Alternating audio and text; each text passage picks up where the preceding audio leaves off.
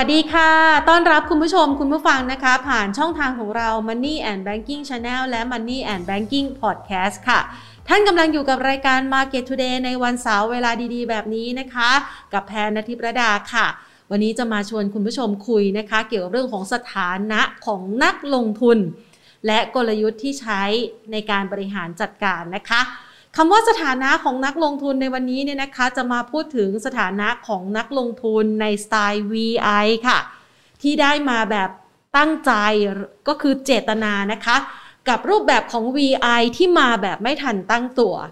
กลยุทธ์ของการลงทุนของนักลงทุนแบบสไตล์ VI ที่มาโดยแบบเจตนากับไม่ทันตั้งตัวนี่เขาก็มีสถานการณ์ และความรู้สึกที่แตกต่างกันออกไปนะคะ วันนี้จะมาพูดคุยถึงกลยุทธ์ในการจัดสรรพอร์ตการลงทุนของเขา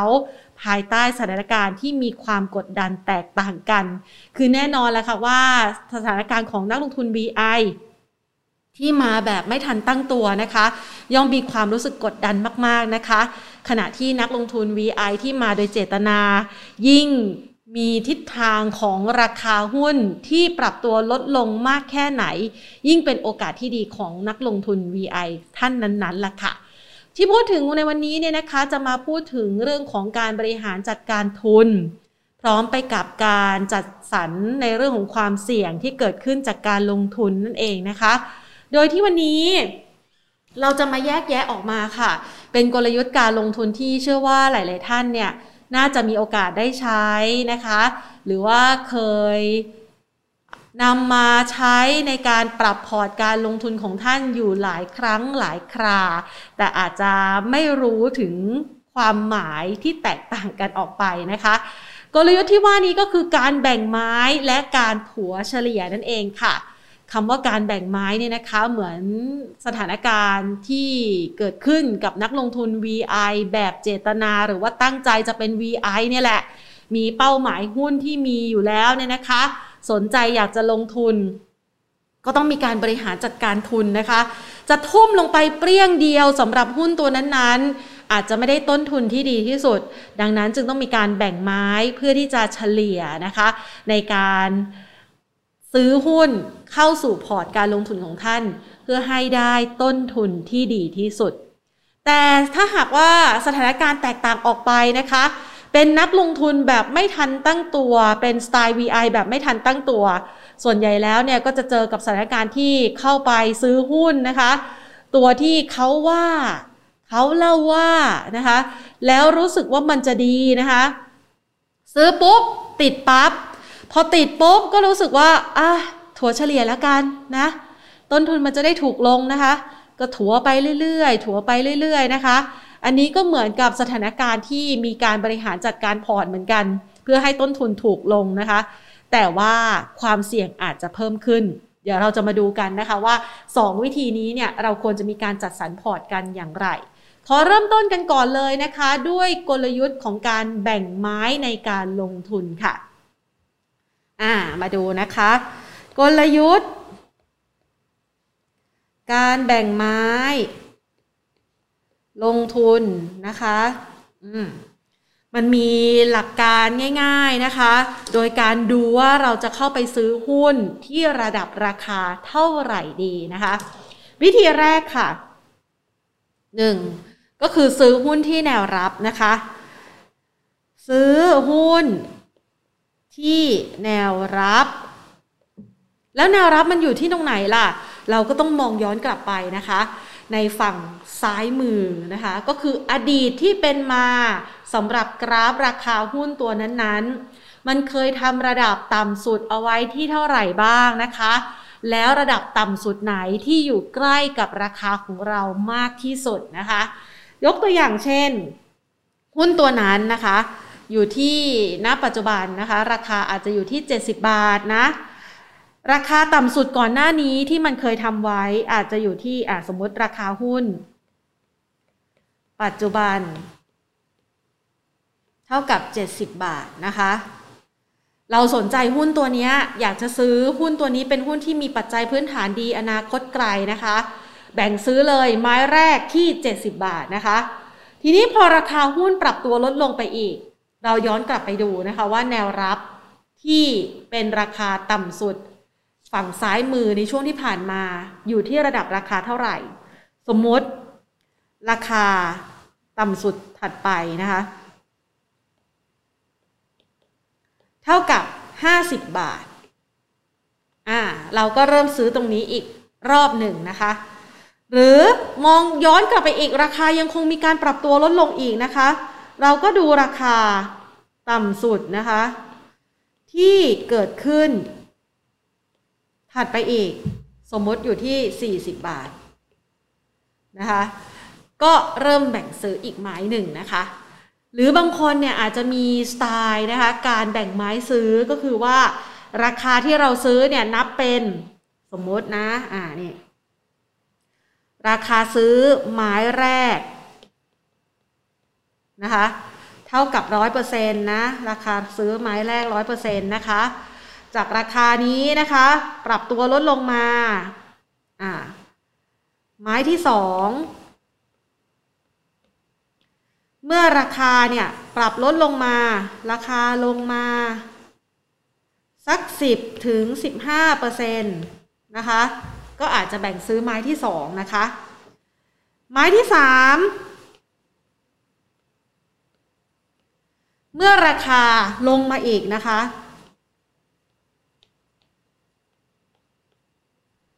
อาจจะอยู่ที่ 20 ถึง 25เปอร์เซ็นต์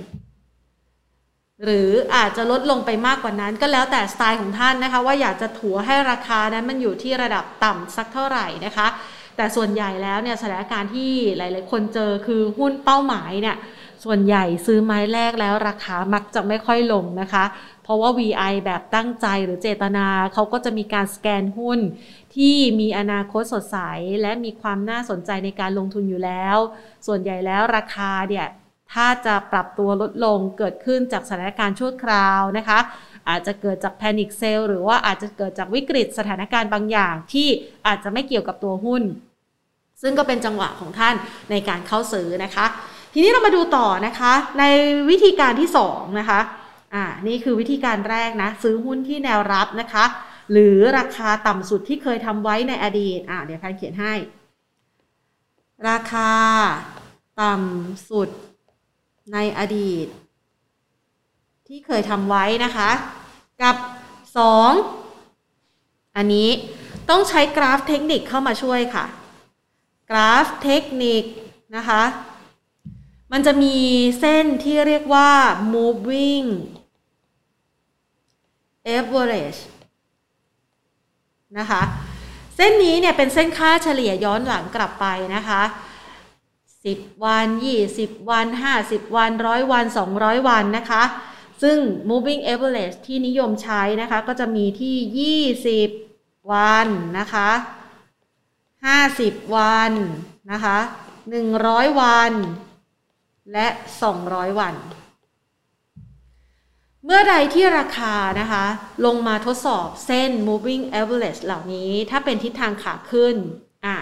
อันนี้แพนพูดให้เห็นภาพง่ายๆ ชัดๆนะคะ คือถ้าเป็นทิศทางขาขึ้น สมมุติว่า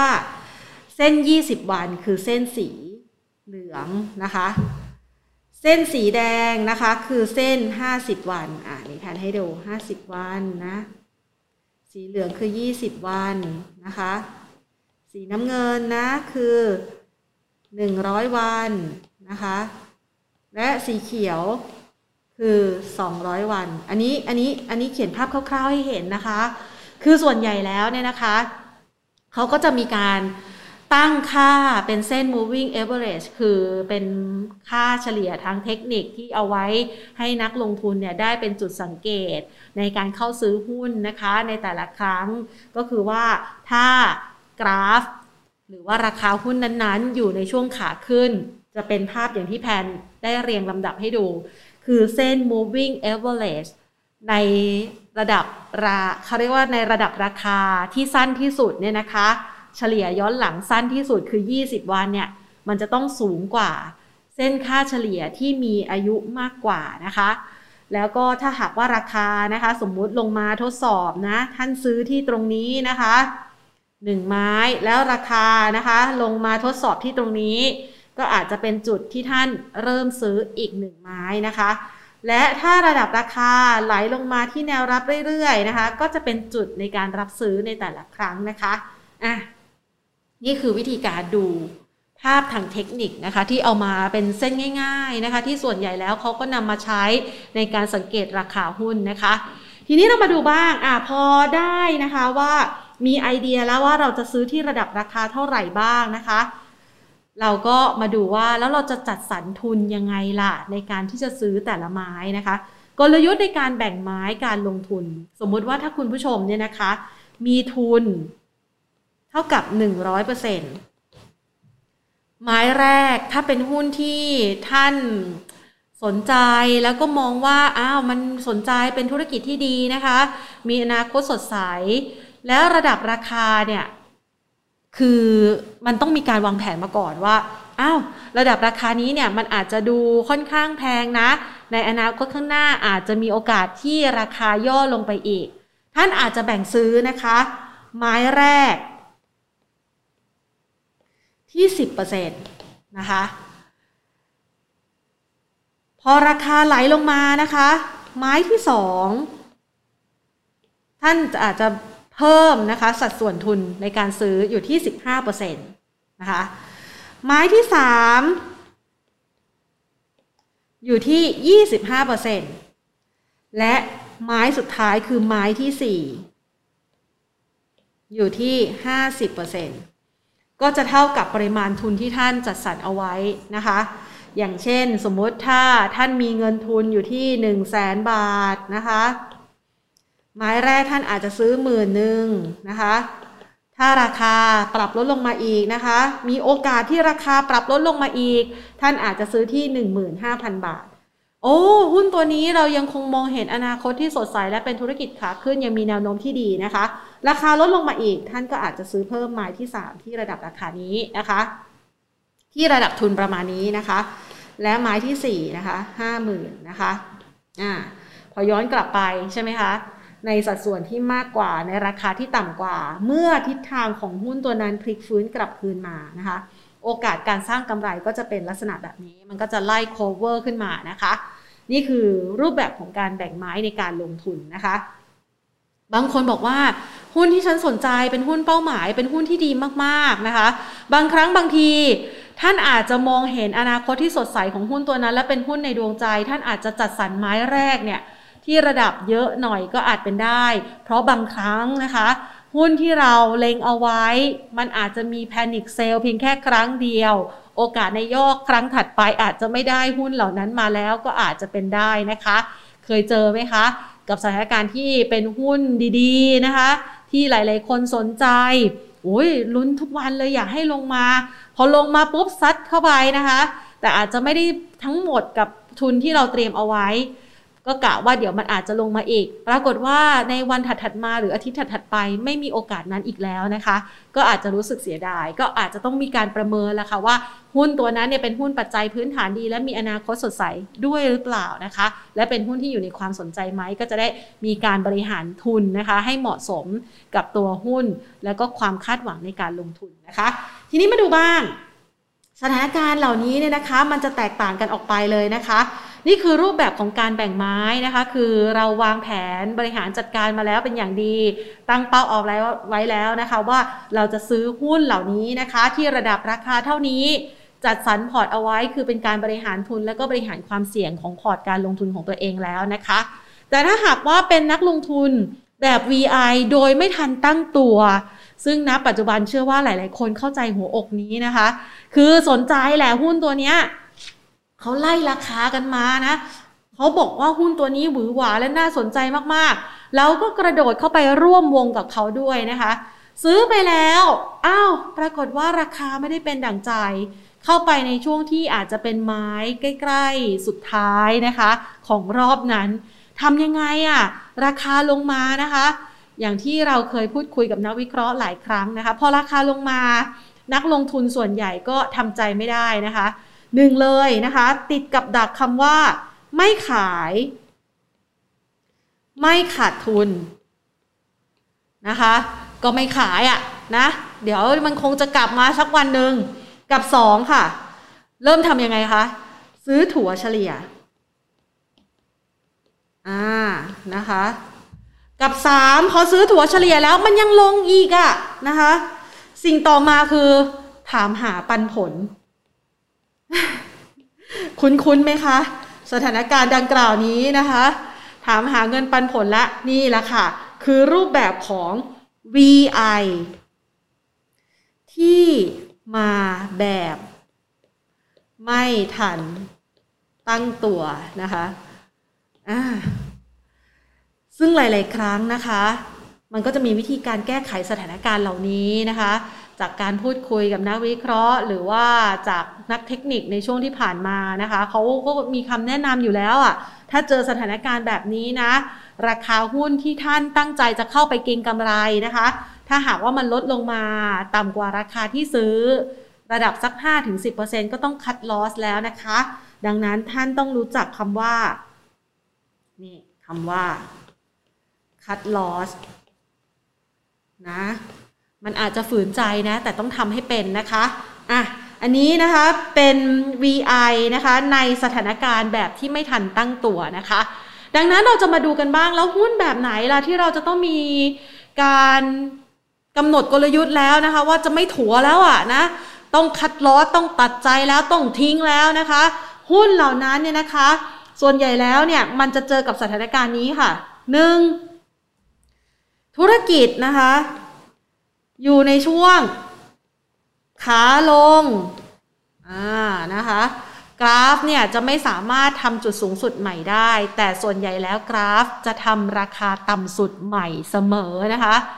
แนวโน้มนะคะ แตกต่างโดยสิ้นเชิงนะคะ กับตัวหุ้นที่เราแนะนำเมื่อสักครู่นี้ อันนี้เป็นกราฟขาขึ้น ถ้าหากว่าเป็นกราฟขาลงเนี่ยนะคะ เส้นค่าเฉลี่ยอายุที่สั้นที่สุดเนี่ยมันก็จะลงมาอยู่ข้างล่างนะคะ ดังนั้นภาพกลับกันแบบนี้นะคะ ท่านก็ต้องกำหนดกลยุทธ์การลงทุนในรูปแบบของคัดลอสหรือหรืออาจจะมองหาทางเลือกอื่นนะคะ ในการ short against port ก็ว่ากันไปคือขายแล้วไปรอซื้อในระดับที่ต่ำกว่านะคะ แล้วเราสังเกตได้ยังไงล่ะ ว่าหุ้นตัวนั้นอยู่ในธุรกิจขาลง แล้วมันต้อง cut loss แล้วเป็นธุรกิจที่ไม่มีอนาคตสดใสแล้วนะคะ เป็นจังหวะความพลั้งพลาดของเราที่เข้าไปลงทุนกับเขานะคะ ก็อาจจะไปดูนะคะ นอกเหนือจากว่าธุรกิจเหล่านั้นอยู่ในช่วงขาลงแล้ว อาจจะเป็นธุรกิจที่มีผลขาดทุนต่อเนื่อง แต่ชอบเอามาขายฝันน่ะนะคะ มีผลขาดทุนต่อเนื่องนะคะสามรายได้ลดกำไรหดตัว นะคะสถานการณ์แบบนี้ดูไม่ค่อยสู้ดีนะคะ แต่มันก็ยังดีกว่ากรณีที่สี่นะ นี่พุ่ง ดูที่ไร DE ratio นะคะ โอ้ สถานการณ์นี้พุ่งปรับตัวสูงขึ้นอย่างต่อเนื่อง ต่อไปนะลำดับถัดไปมันคืออะไร ต้องเพิ่มทุน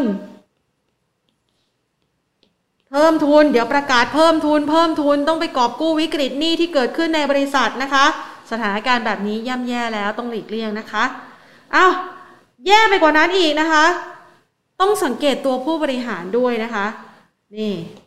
ผู้บริหารหลาย ๆ ครั้งนะคะ เราบอกแล้วนะคะว่าผู้บริหารเนี่ยมีส่วนสำคัญนะคะ วิสัยทัศน์ของเขาการบริหารงานของเขา แนวคิดของเขากลยุทธ์ในการทำธุรกิจของเขา